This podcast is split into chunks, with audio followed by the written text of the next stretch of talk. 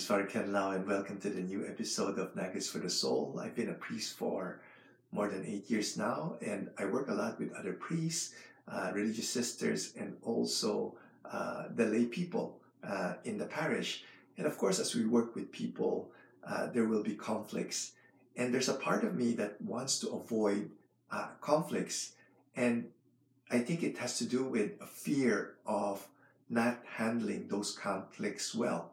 Because growing up, um, I learned just to handle conflicts either by repressing my emotion or having an emotional outburst. And I don't want that. Those are not uh, healthy ways of dealing with uh, conflict. So I just shared this with another person, and this person suggested that I read this book, Emotionally Healthy And the definition of emotionally unhealthy leader is someone who operates in a continuous state of emotional and spiritual deficit, lacking emotional maturity, and a being with God sufficient to sustain their doing for God. Okay. As I read this book, I could see that there's still room for growth for me to become uh, emotionally healthy. And it talks about the inner life and the outer life. It says here, building a ministry, a church, or a nonprofit is a lot like building a skyscraper. First, you dig down for the foundation, and then you build up. The foundation in this case is your inner life. Okay? And the inner life has four areas facing your shadow, leading out of your marriage or singleness, slow down for love and union, and practice Sabbath delight. The outer life has four areas also planning and decision making, culture and team building, power and wise boundaries, and endings and new beginnings. I've just finished like reading the the inner life, so I'm just going to speak more about that, and maybe in a future video I'll talk more about the outer life.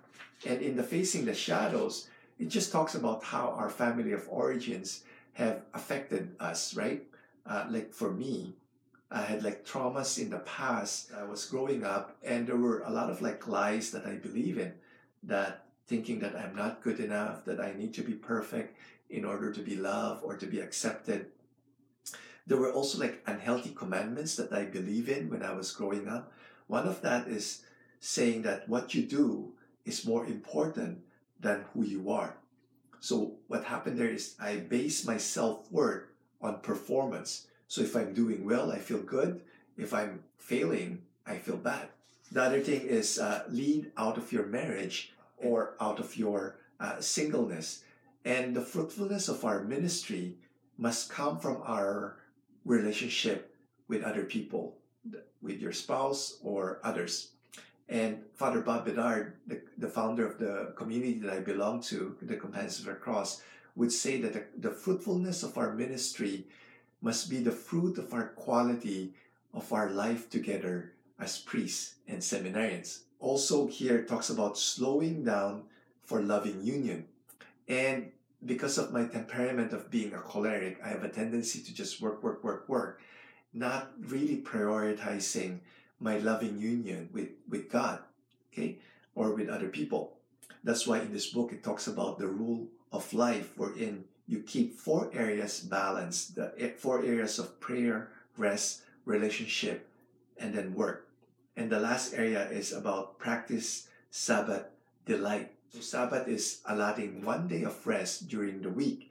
And usually, as a priest, my day off is on a Monday. But sometimes I still work on Mondays, or sometimes I still check on my emails. So, I'm not really resting well. So, this book has uh, assessment uh, on how you're doing in those four areas in, of your inner life and also will give you some pointers on how to grow or how to deal with those areas that you are struggling with. So I really hope that you read this book, uh, Emotionally Healthy Leader.